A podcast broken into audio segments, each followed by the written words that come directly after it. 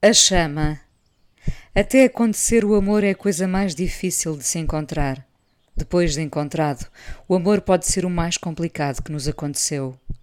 Fosse o amor simples e não lhe atribuíamos tanta importância, nem eu estava a escrever mais este texto, nem ouvia em repeat as canções que ouço, ou voltava aos mesmos livros. Talvez a coisa que mais me fascine no amor seja a forma como nos apanha de surpresa, assalta-nos, ou então, porque tem vida própria, urde um plano contra nós para nos apanhar uma teia. Se há cama onde gostamos de cair primeiro, é nessa teia do amor a que se constrói antes, aquela a que chamamos sedução. Muitos de nós ficariam a vida toda a seduzir, uma intermitência que não traz dor nem nos fixa ao chão, só faz mal aos outros. A sedução é matreira porque nos traz uma aparente leveza, mas, com o passar do tempo, pode tornar-se sombria.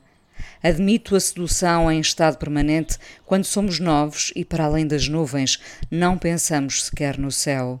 Depois, seduzir por sistema pode tornar-se criminoso. Mas quem sou eu para denunciar essa chama alheia? Deixarei a sedução para outra mudança de lençóis. É ao amor que me agarro.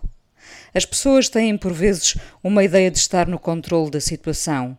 Não gostam assim tanto, mas também não se importam de continuar. Não perdem o sono, mas também não é essa paixão morna que as faz levantar da cama. E assim podemos continuar muito tempo, algum tempo, porque tudo muda no dia em que a outra pessoa se cansa e não quer mais. Não quer mais ouvir desculpas nem pretextos muito ligeiros para não haver cinema, jantar ou fim de semana. Nós não percebemos a nossa arrogância e prepotência perante o amor até sermos preteridos. Às vezes, os corajosos trocam-nos por nada, porque nada é melhor do que a desculpa colada à cuspe. A arrogância sobre o amor dura até a benevolência do outro nos permitir. Amar implica aceitar, sim, mas com um limite que se mede bem de fora. Um dia acorda-se e o outro não foi a primeira coisa que nos surgiu no pensamento. E aí muda-se, não só a cama, como os planos que tínhamos e que nunca detivemos. Somos apanhados na curva quando nos julgávamos os maiores, mas afinal éramos tão frágeis e falíveis como a pessoa que tínhamos ao nosso lado. Tínhamos, podemos deixar de ter. O amor é um equilíbrio danado que nos consome e apaga, e reacende-nos depois voltando à tal chama. You can't start a fire without a spark. Ouvi isto vezes sem fim, não percebendo verdadeiramente o que queria dizer, até ser apanhada pelo fogo. Há uma humildade perante o amor que só conhecemos em perda. E não é garantido que todos aprendam.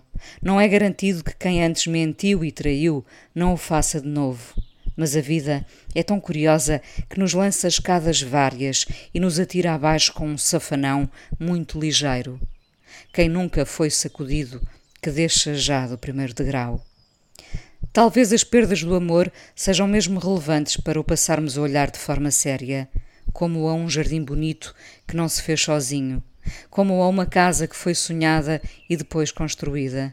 Desculpem os clichês, o amor é o maior de todos.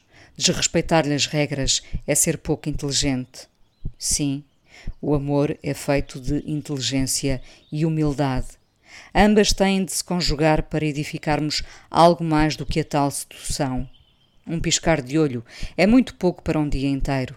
É que os dias são feitos de muitos olhares.